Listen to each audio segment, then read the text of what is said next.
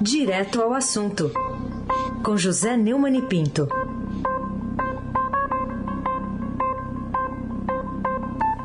Oi, Neumani, bom dia. Bom dia. Aí Abac, Carolina Ercolim. Dia. Almirante Delson e o seu transatlântico, eu sei. Laís Gotardo, Moacir Biasi, Clã Bonfim, Emanuel Alice Isadora. Bom dia, melhor ouvinte. Ouvinte da Rádio Eldorado. 77,3 FM, Raíssa Abac, o tríplice coroado, o craque. Vamos lá então. É, começar aqui com uma reportagem que está hoje no Estadão dizendo que crises marcam os mil dias do governo Bolsonaro. É, queria que você falasse um pouco, uh, a seu ver, qual tem sido a consequência dessa realidade uh, na queda dos índices de popularidade do presidente. É, o Marcelo de Moraes começa logo na primeira página, a matéria dele de hoje. Hoje, Jair Bolsonaro completa mil dias de seu governo sem ter o que celebrar. É isso aí. Desgastado, segundo Marcelo, né, o Bolsonaro tem perdido cada vez mais capital político por causa de uma mistura de problemas. Quase 600 mil mortes na pandemia do coronavírus. Inflação chegando ao segundo dígito. Desemprego de 14 milhões de brasileiros. E sucessivas ameaças à democracia. Numa pesquisa do IPEC, divulgada na quarta-feira da semana passada, a avaliação negativa dele supera a metade dos brasileiros, com 53%. 42% consideram péssimo e 11% acham que ele é ruim. Essa fragilidade política põe em xeque o projeto de reeleição no próximo ano. A sustentação política no Congresso depende da boa vontade de um centrão que o, o Marcelo caracteriza como cada vez mais arisco, e graças à força da farta liberação de recursos no esquema do orçamento secreto. Né? Mais uma crise à vista anunciada pelo Marcelo de Moraes. A CPI da Covid deve ter seu relatório final apresentado nos próximos dias e o relator, Renan Calheiros, do MDB de Alagoas, já deixou clara a decisão de apontar Bolsonaro e outros integrantes do governo em crimes de responsabilidade no processo de condução do combate do coronavírus.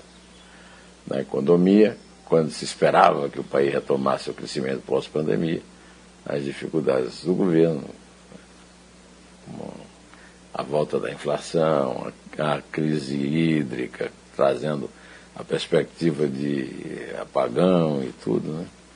É, tem trazido ao contrário, né? crescimento do PIB até abaixo de 1% para 2022. E a PNAD contínua registra 14, quase 15 milhões de desempregados até o meio do ano. É um quadro terrível, mas não para o Bolsonaro. O Bolsonaro só é, tem anunciado a sua queda de popularidade, enquanto o povo que dá essa popularidade ou não sofre pena, principalmente os mais pobres. Né? É, essa reportagem era ilustrada por uma foto de divulgação de dezembro de 2019, primeiro ano do governo, o Bolsonaro com a camisa do Palmeiras e chinelos ao lado de ministro do Palácio. Todos rindo. Estão rindo de quê? Ai, sim, pelo amor de Deus, esses caras estão rindo de quê? E continuam rindo hoje. Né? Eu acho que de nós, pobres coitados submetidos a eles, marajás cínicos desse reino da insanidade. Carolina Ercolim. Tintim por tintim. Bom, falando também nesses resultados, nesses mil dias de governo, queria que você falasse um pouquinho sobre as famílias na extrema miséria no Brasil.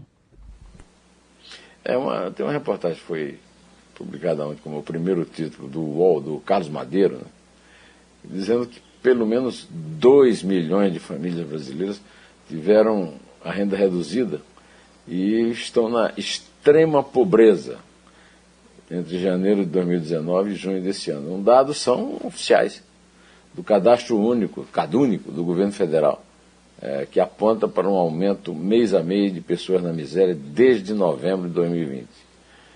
É, em, em, dezembro de 2018, durante o governo Temer, do MDB, 12 milhões e 700 mil estavam na pobreza extrema.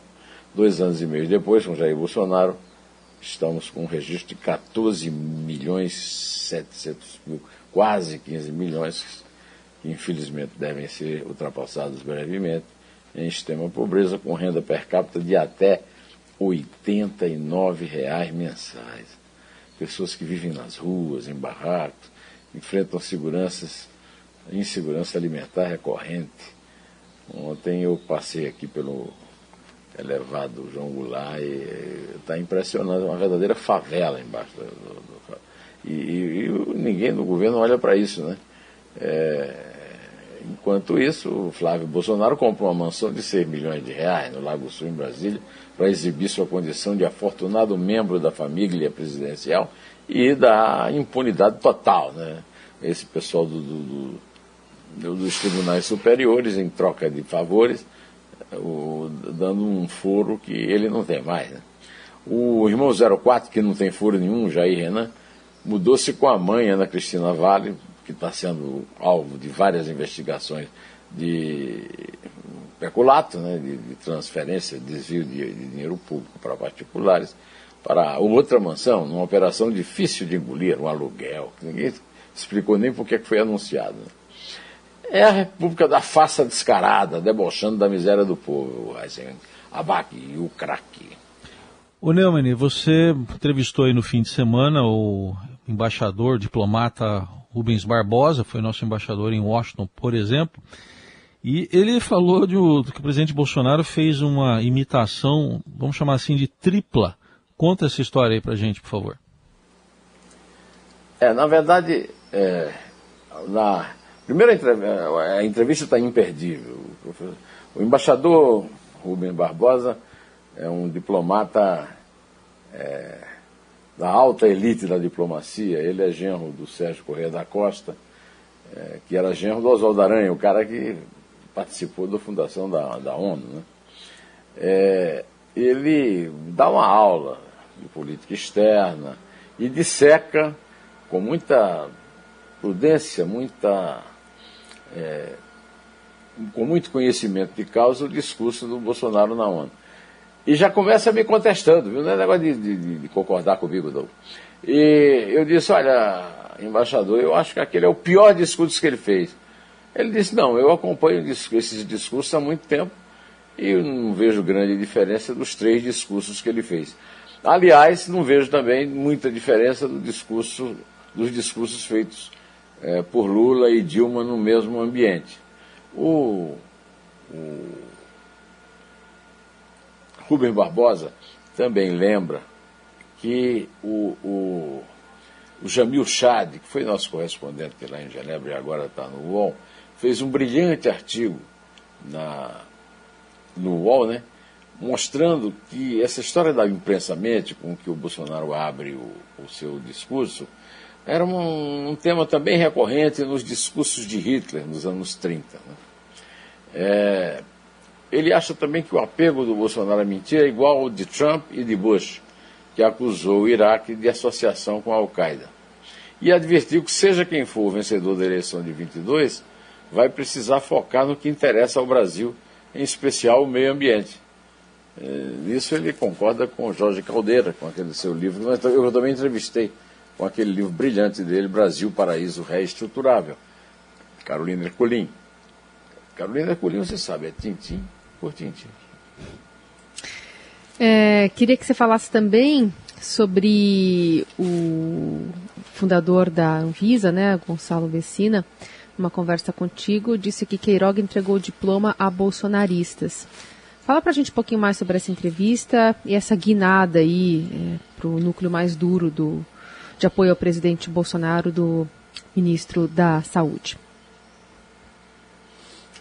É, Gonzalo Vecina é uma figura impagável. Né? Primeiro, um grande epidemiologista, fundador da Anvisa, foi diretor do Instituto Butantan, foi secretário de Saúde, tem uma grande, uma grande biografia, uma grande história como cientista e também é um grande comunicador. Né?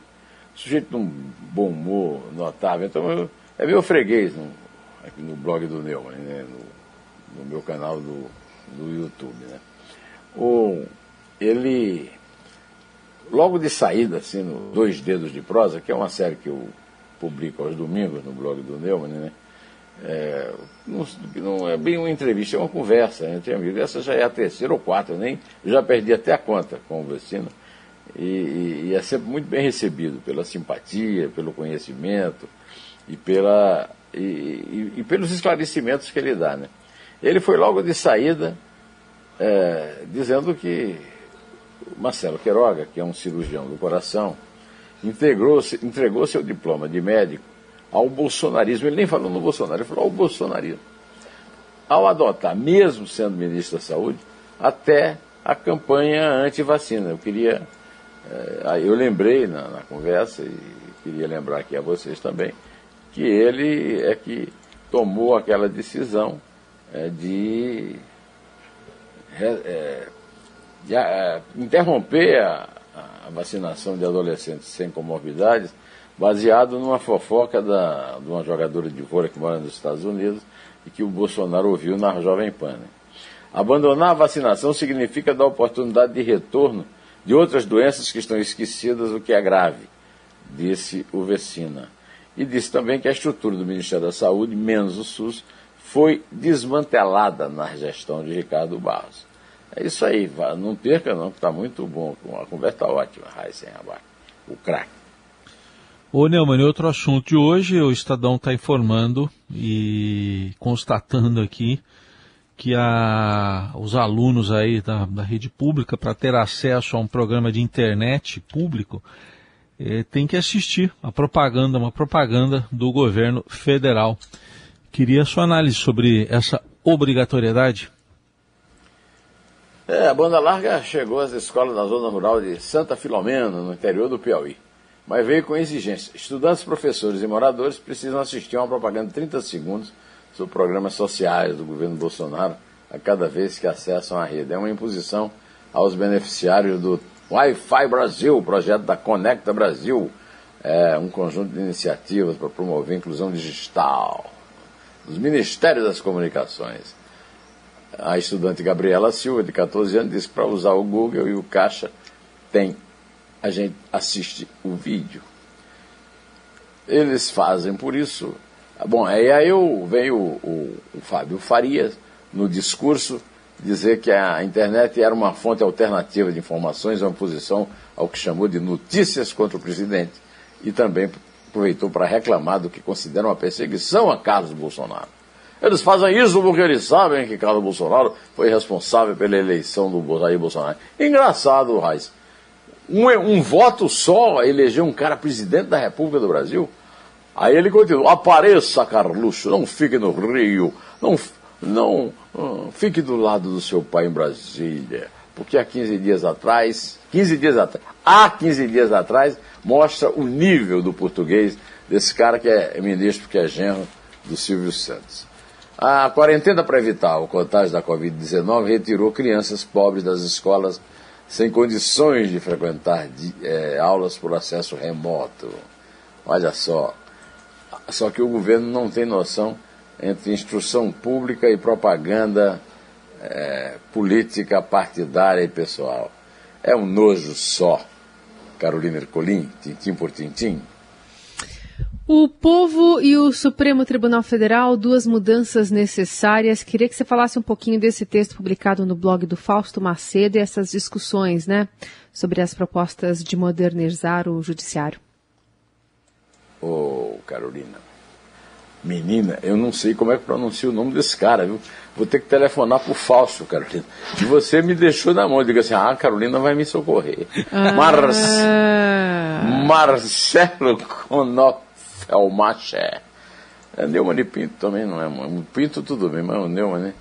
Olha, ele trouxe no artigo do Fausto Macedo, que é um nome facílimo e um grande talento, um grande repórter, um bom repórter de investigação que eu conheço, propõe a, a excel, é, duas excelentes propostas para modernizar o judiciário. Né?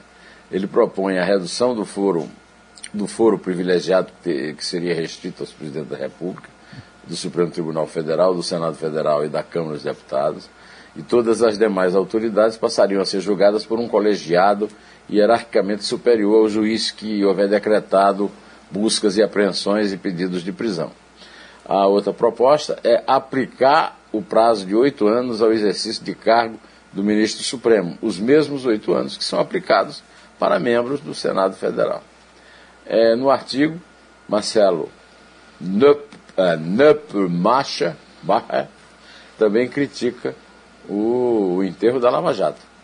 Em suas palavras, que eu gostaria de repetir aqui na nossa despedida nesse primeiro dia da semana, mediante alteração abrupta de sua jurisprudência acerca de competência, e o reconhecimento recheado de subjetivismo de suspeição de magistrados em sede de habeas corpus, a partir da utilização de prova ilícita, de autenticidade não reconhecida e que nada se exculpatório sobre os fatos uh, dos julgados trazia. Em linha com ele vem alertando, ele diz, e eu também venho, eu também venho alertando, o retrocesso é a vitória da impunidade. Ah, esse abaque Carolina Ercolim, Agora comecem a contar, porque a impunidade está aí reinante e nós precisamos combatê-la, continuar combatendo-a.